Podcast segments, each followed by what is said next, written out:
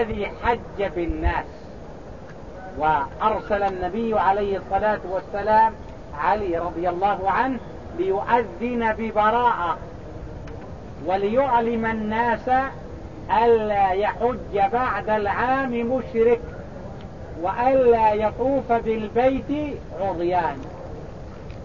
وكان ذلك في السنة 9.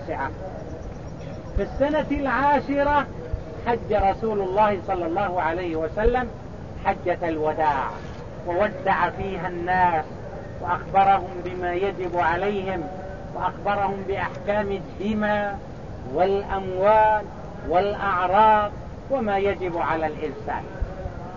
فلما عاد عليه الصلاة والسلام إلى المدينة مرض عليه الصلاة والسلام، وذلك كان مرضه في شهر صفر من السنة 11 من الهجرة.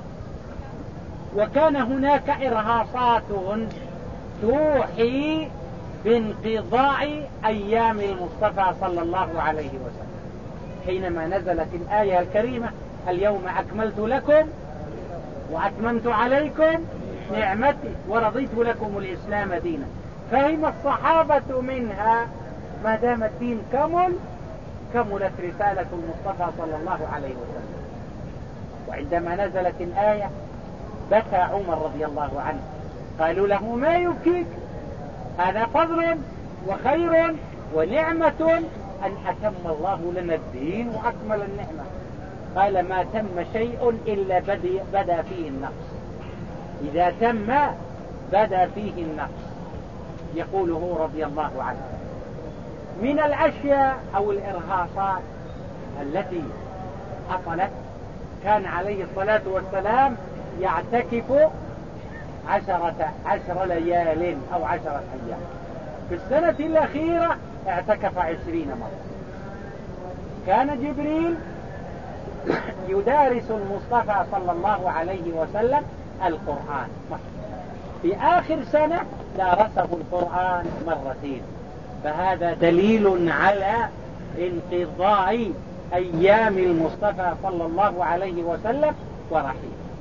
وقال لهم: إن عبدا خيره الله بين الدنيا وما فيها وبين أن يلقى ربه فاختار لقاء ربه. والعبد هو المصطفى عليه الصلاة والسلام. كان هناك عند الروم غطرسة وعنجهية، ومن دخل في الإسلام آذوه أشد الإيذاء، فجهز عليه الصلاة والسلام جيش أسامة. لو سئلنا آخر جيش أو آخر بعثه المصطفى صلى الله عليه وسلم هو جيش أسامة. اجتمع هذا الجيش وفيه كبار الصحابة وأجلاؤهم من المهاجرين والأنصار، والأمير هو أسامة ابن زيد حب رسول الله صلى الله عليه وسلم وابن حبه.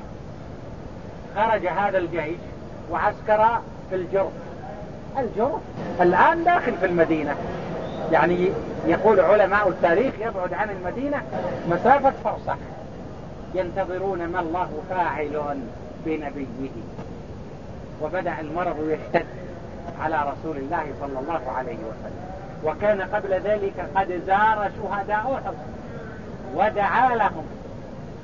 وفي إحدى الليالي زار البقيع ودعا لأهلها. ثم بعد ذلك لما اشتد المرض برسول الله صلى الله عليه وسلم وجاءه أسامة وهو لا يتكلم، يقول: إني رأيت رسول الله يرفع رأسه إلى السماء ويضع يده عليه أو يضع إصبعه، فعلمت أنه يدعو لي.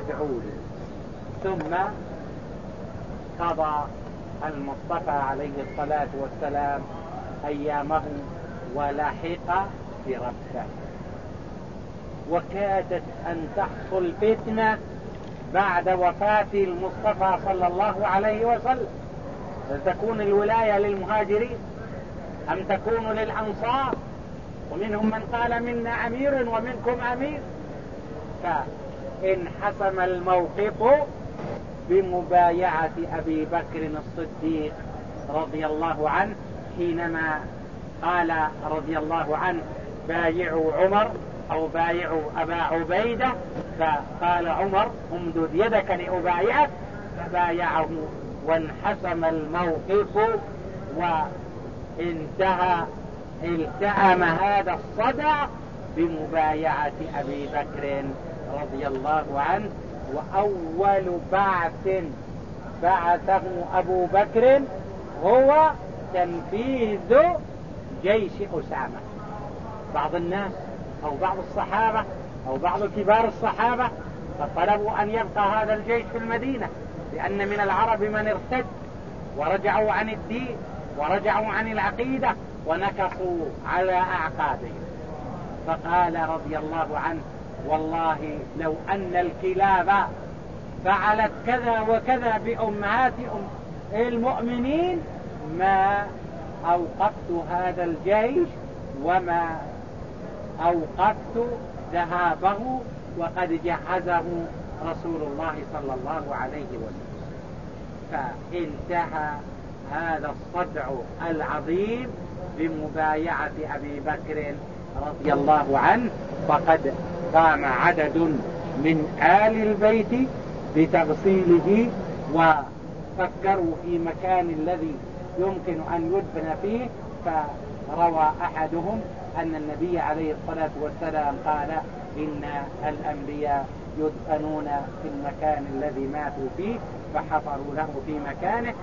فتقول الصديقة بنت الصديق ما علمنا بدفنه إلا ونحن نسمع أصوات المسحات الذي يحفرون بها الأرض ويدفنون بها، وصلوا عليه جماعات جماعات على 10 و10 و10 وهكذا، ثم خرجوا في يوم الثلاثاء أو الأربعاء، وبدأ أبو بكر رضي الله عنه بمهامه حينما قال أيها الناس إني وليت عليكم ولست بخيركم، فإن رأيتم كذا مني طاعة فأعينوني، وإن رأيتم اعوجاجا فقوموني إلى آخره. نعم. بسم الله والصلاة والسلام على سيدنا ونبينا محمد وعلى آله وصحبه وسلم. قال رحمه الله تعالى مرض رسول الله صلى الله عليه وسلم. قال ابن إسحاق حدثت عن أسامة قال لما ثقل برسول الله صلى الله عليه وسلم حبطت يعني أتيت من الجرف، لأنه كان معسكرا في مكان يعرف بالجرف وهو الآن حي من أحياء المدينة. هبطت وهبط الناس معي، فدخلت على رسول الله صلى الله عليه وسلم وقد أصمت، يعني أصبح ما يتكلم. نعم. هبطت وهبط الناس معي إلى المدينة، فدخلت على رسول الله صلى الله عليه وسلم وقد أصمت فلا يتكلم، وجعل يرفع يده إلى السماء ثم يداه يرفع يده ثم يضعه عليه. يقول فعلمت أنه يدعو لي بالتوفيق بالثبات بالنصر بالسداد، يرفع يده إلى السماء. المصطفى عليه الصلاة والسلام أصمت بمعنى أنه لا يتكلم، وذلك من شدة المرض. أصمت فيقول لما دخلت عليه بدأ يرفع يده إلى السماء ويضعها عليه. نعم. وجعل يرفع يده إلى السماء ثم يدعها عليه، أعرف أنه يدعو لي. نعم. قال ابن إسحاق وحدثت عن أبي مويهب مولى رسول الله صلى الله عليه وسلم قال بعثني رسول الله صلى الله عليه وسلم من جوف الليل فقال يا أبا مويهب قد أمرت أن أستغفر لأهل هذا البقيع فانطلق معي. بقيع الغرغد الذي فيه الصحابة وفيه إلى الآن مكان الدفن فيه، قرب المسجد النبوي الشريف. نعم.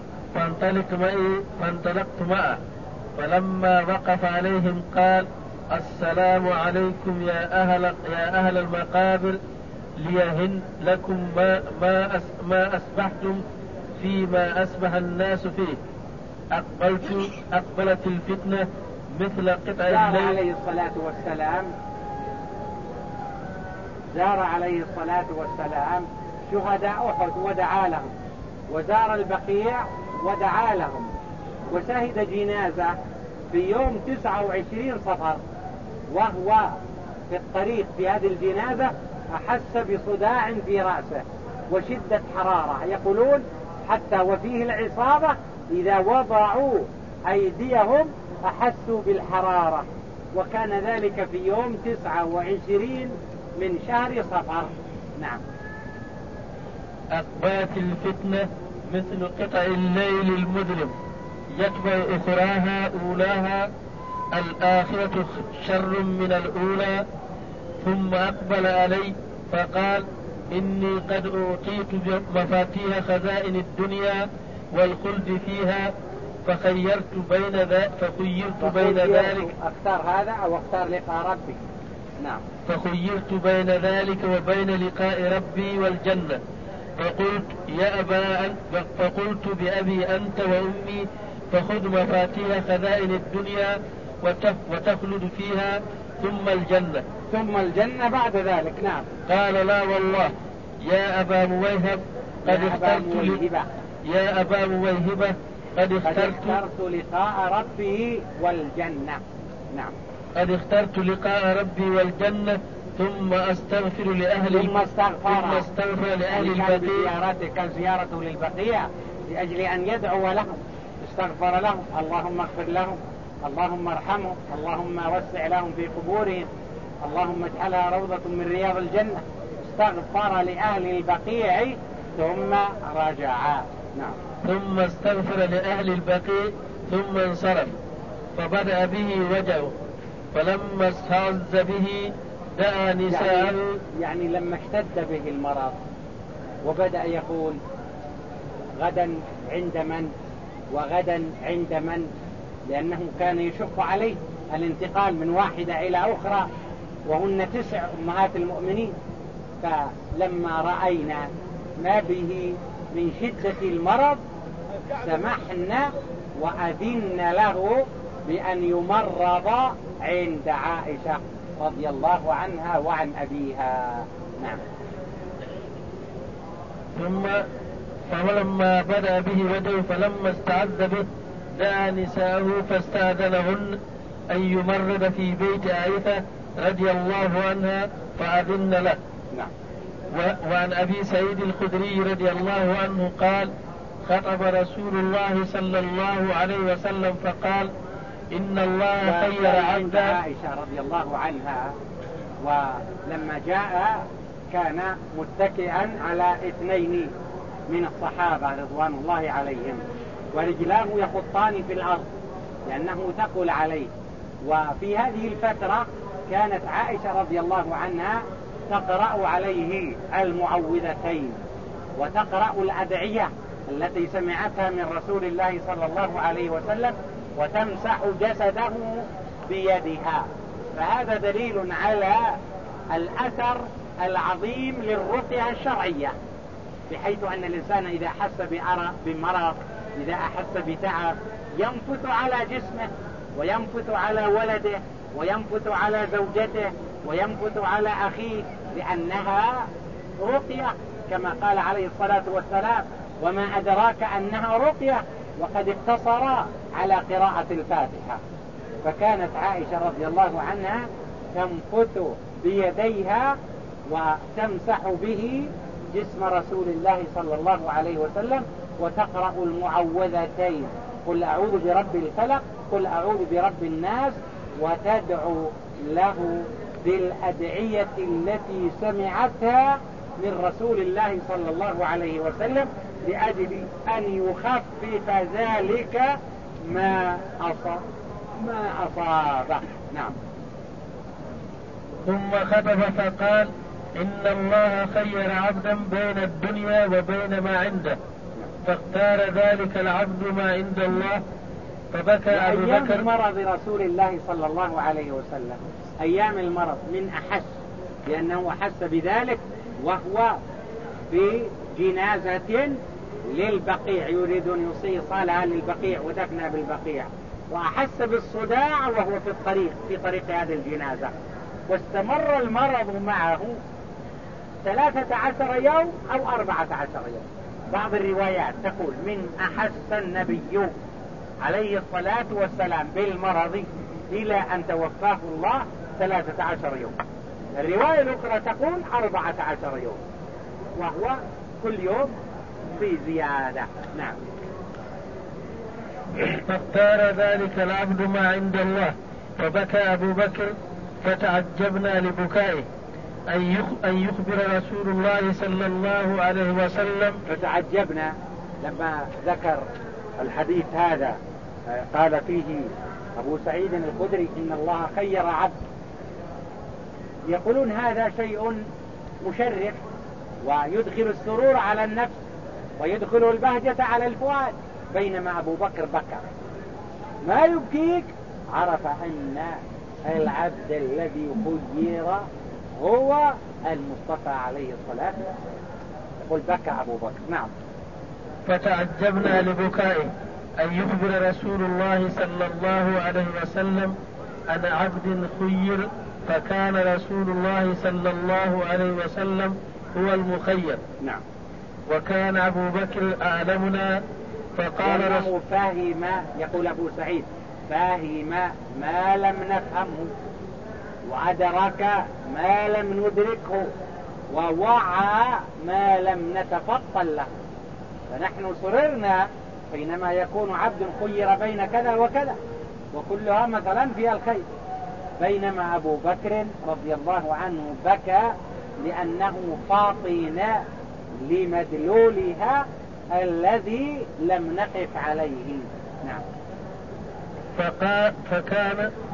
فقال رسول الله صلى الله عليه وسلم إن من أمن الناس علي في صحبتي ومالي أبا بكر. أبو بكر، لأن أبا بكر قدم للمصطفى عليه الصلاة والسلام ما في وسعه، ثاني اثنين إحدهما في الغار. نعم.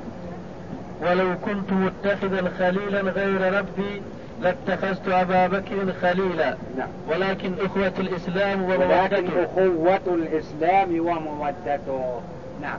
لا يبقين في المسجد باب إلا باب أبي بكر. كان فيه أبواب على مسجد رسول الله صلى الله عليه وسلم، فأمر عليه الصلاة والسلام أن تسد تلك الأبواب إلا بابا واحدا وهو باب أبي بكر، وذلك لمنزلته ومكانته، لأنه يختلف عن أي واحد. ومدحه الله عز وجل لأنه ثاني اثنين إذ هما في الغار، إذ يقول لصاحبه لا تحزن إن الله معنا. نعم. وفي الصحيح أن ابن عباس وأبا بكر مر بمجلس للأنصار وهم يبكون، فقال ما يبكيكم؟ قالوا ذكرنا مجلس رسول الله صلى الله عليه وسلم منا، فدخل على النبي صلى الله عليه وسلم فأخبره بذلك. الأنصار يبكون لما علموا من مرض رسول الله صلى الله عليه وسلم، وخافوا أن يشتد به المرض وأن يحصل ما لا يريدون، فشق ذلك عليهم وبكوا لما يتوقعون من نتيجة بعد انتقال المصطفى عليه الصلاة والسلام من هذه الدار. نعم. فأخبره بذلك فخرج وقد عصب على رأسه بهاشية برد. إصابة. نعم. فصعد المنبر ولم يسأله بعد ذلك اليوم. ما صعد المنبر بعد ذلك، كان آخر مرة صعد فيه المنبر. مثل ما قلنا آخر مرة، آخر بعث هو بعث أسامة، وأول جيش نفذه أبو بكر رضي الله عنه هو جيش أسامة. نعم. فحمد الله وأثنى عليه ثم قال أوصيكم بالأنصار خيرا فإنهم كرشي وعيبتي وقد قضوا الذي عليهم وبقي الذي لهم. يعني علم بأن هذا الفريق من الأنصار يبكون لما يتوقعونه من بعد ذهاب رسول الله صلى الله عليه وسلم، فلما أخبر بذلك خرج وصعد المنبر، وكان آخر مرة يصعد فيها المنبر، وأوصى بهم خيرا فقال إنهم يعني فقد قضوا الذي عليهم وبقي الذي لهم من الاحترام والتقدير والمكانة السامية والمنزلة الرفيعة، حيث أنهم نصروا الإسلام وعابدوه وقاموا بما يجب عليهم نحوه. نعم. فأقبلوا من محسنهم وتجاوزوا عن مسيئهم. وفي الصحيح أن أبي موسى الأشعري قال اشتد مرض رسول الله صلى الله عليه وسلم فقال المرض، قال عليه الصلاة والسلام مروا أبا بكر فليصلي بالناس. عائشة رضي الله عنها قالت إن أبا بكر رجل كثير البكاء أو كثير التأثر ولا يستطيع أن يسمع صوته، فلو أمرت عمر فقال مروا أبا بكر فليصلي بالناس، فهذا دليل على أحقيته بعد وفاة المصطفى صلى الله عليه وسلم، لأن النبي عليه الصلاة والسلام ولاه في حياته. وهناك امرأة جاءت وسألت النبي عليه الصلاة والسلام وقالت إذا أتيت ولم أجد ماذا أفعل؟ قال إذا لم تأتي فأتي أبا بكر، إذا لم تجديني فأتي أبا بكر. فدل هذا على أحقيته بالولاية دون غيره من أي شخص آخر من المهاجرين أو الأنصار. نعم. وفي الصحيح أن أبي موسى الأشعري قال اشتد مرض رسول الله صلى الله عليه وسلم فقال مروا أبا بكر فليصلي بالناس. قالت عائشة يا رسول الله إن أبا بكر رجل رقيق يتعثر، إذا قرأ القرآن يبكي ويتعثر وصوته لا يسمع من خلفه، فلو أمرت عمر، تقوله رضي الله عنه لو أمرت عمر قال مروا أبا بكر فليصلي بالناس. نعم. قال إنه رجل رقيق إذا قام مقامك لا يسمع الناس، فلو أمرت عمر قال مروا أبا بكر فليصلي بالناس. مرة ثانية فعادت وقال مروا أبا بكر فليصلي بالناس. نعم. فعادت فقال مروا أبا بكر فليصلي بالناس فإن كنا سواهب يوسف. نعم. فأتاه الرسول صلى الله عليه وسلم فصلى بالناس في حياة النبي صلى الله عليه وسلم. فأتاه الرسول يعني الذي أرسل من قبل رسول الله يأمره بأن يتقدم إماما في الصلاة، فصلى رضي الله عنه بالناس في حياة رسول الله صلى الله عليه وسلم. نعم. فأتاه الرسول فصلى بالناس في حياة النبي صلى الله عليه وسلم. قالت ووالله ما أقول إلا أني أحب أن يصرف ذلك عن أبي بكر. تقول يعني فعلت هذا الفعل وقلت هذا القول وكررت هذا التكرار لأني أحب أن يصرف هذا الأمر، أن تصرف الولاية عن أبي بكر إلى غيره، لأن أبا بكر هو والدها، وتعرف أن الولاية ولاية ثقيلة، وتريد أن يكون أبو بكر في منأ عنها وبعد. نعم. وعرفت أن الناس لا يحبون رجلا قام مقامه أبدا، يعني مهما كان من قوة ونشاط وغيرة وعلم وتقى وصلاح لا يمكن أن يرضي الناس بعد رسول الله صلى الله عليه وسلم، فتقول أريد أن يرتاح من هذه المهمة وأن يبتعد عن هذا الأمر. نعم. وأن الناس سيتشاءمون به في كل حدث كان. فكنت أحب أن يسرف ذلك عن أبي بكر. عن أبي بكر لأنه والده. نعم. موت رسول الله صلى الله عليه وسلم. قال الزهري: حدثني أنس قال: كان يوم الاثنين الذي قبض فيه رسول الله صلى الله عليه وسلم خرج إلى الناس وهم يصلون الصبح في نفس اليوم الذي توفي فيه، أحس بنشاط وخرجا، وكان ذلك يوم الاثنين. وقلنا مدة المرض من أولها إلى آخرها 13 يوما أو 14 يوما. وأول ما أحس بالمرض وهو في طريقه إلى البقيع، أول ما أحس بالتعب حس بصداع في رأسه وعمل عصابة، فيقول نحس بالحرارة من خلف تلك العصابة، وبقي ملازما له المرض حتى توفاه الله. والمدة التي استغرقها المرض إما 13 يوم أو 14 يوما. نعم. خرج إلى الناس وهم يصلون الصبح فرفع الستر وفتح الباب، فخرج رسول الله صلى الله عليه وسلم فقام على باب عائشة، فكاد المسلمون يفتتنون في صلاتهم من شدة الفرح، لأن الرسول عليه الصلاة والسلام مريض وكان مرضه شديدا، وإذا بالباب يفتح والستر يزال والرسول عليه الصلاة والسلام يأتيهم بهم المسجد، فكادوا أن يفتتنوا من شدة فرحهم بمجيء رسول الله إلى المسجد وإقباله عليهم. نعم. فكاد المسلمون يفتتنون. نعم. حين رأوا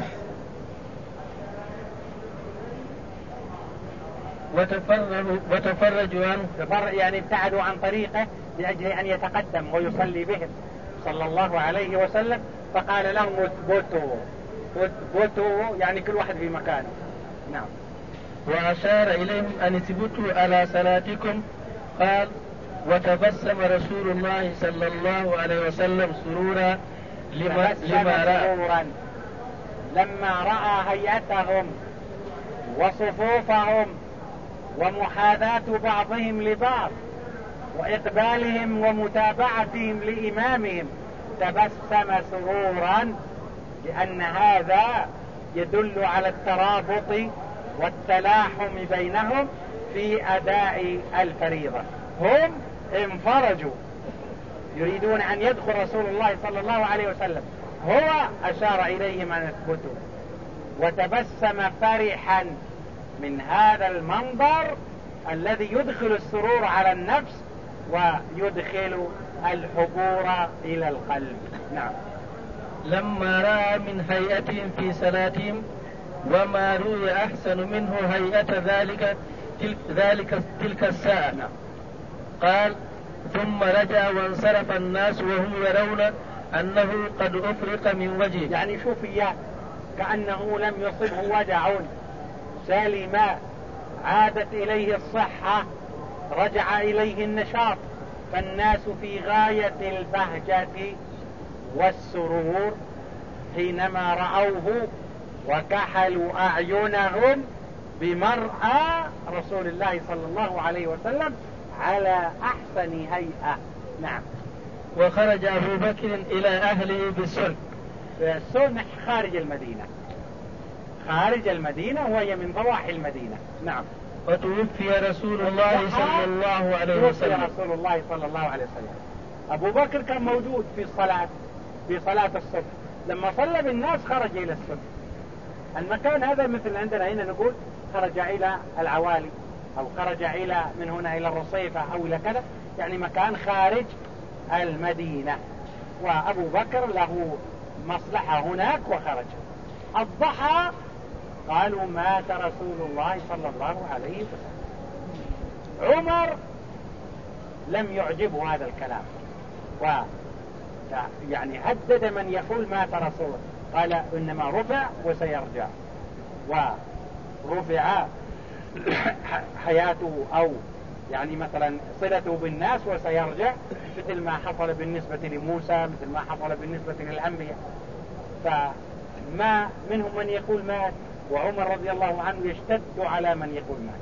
لما جاء أبو بكر والنبي عليه الصلاة والسلام مسجع ومغطى، أزال الغطاء ثم قبل ما بين عينيه وقال بأبي أنت وأمي إن هذا هو الموت.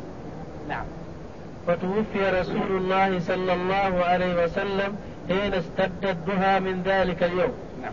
قال ابن إسحاق قال الزهري حدثني سعيد بن المسيب عن أبي هريرة رضي الله عنه قال لما توفي رسول الله صلى الله عليه وسلم قال قام عمر فقال إن رجالا من المنافقين، يعني اللي يقول الرسول عليه الصلاة والسلام مات إنما هو منافق، والرسول عليه الصلاة والسلام لم يمت، فلما جاء أبو بكر أعلنها، فيقولون كأننا سمعنا يعني هذه الآية كأننا نسمعها لأول مرة، وما محمد إلا رسول قد خلت من قبل الرسل أفإن مات أو قتل انقلبتم على أعقابكم ومن ينقلب على عقبيه فلن يضر الله شيئا وسيجزي الله الشاكرين.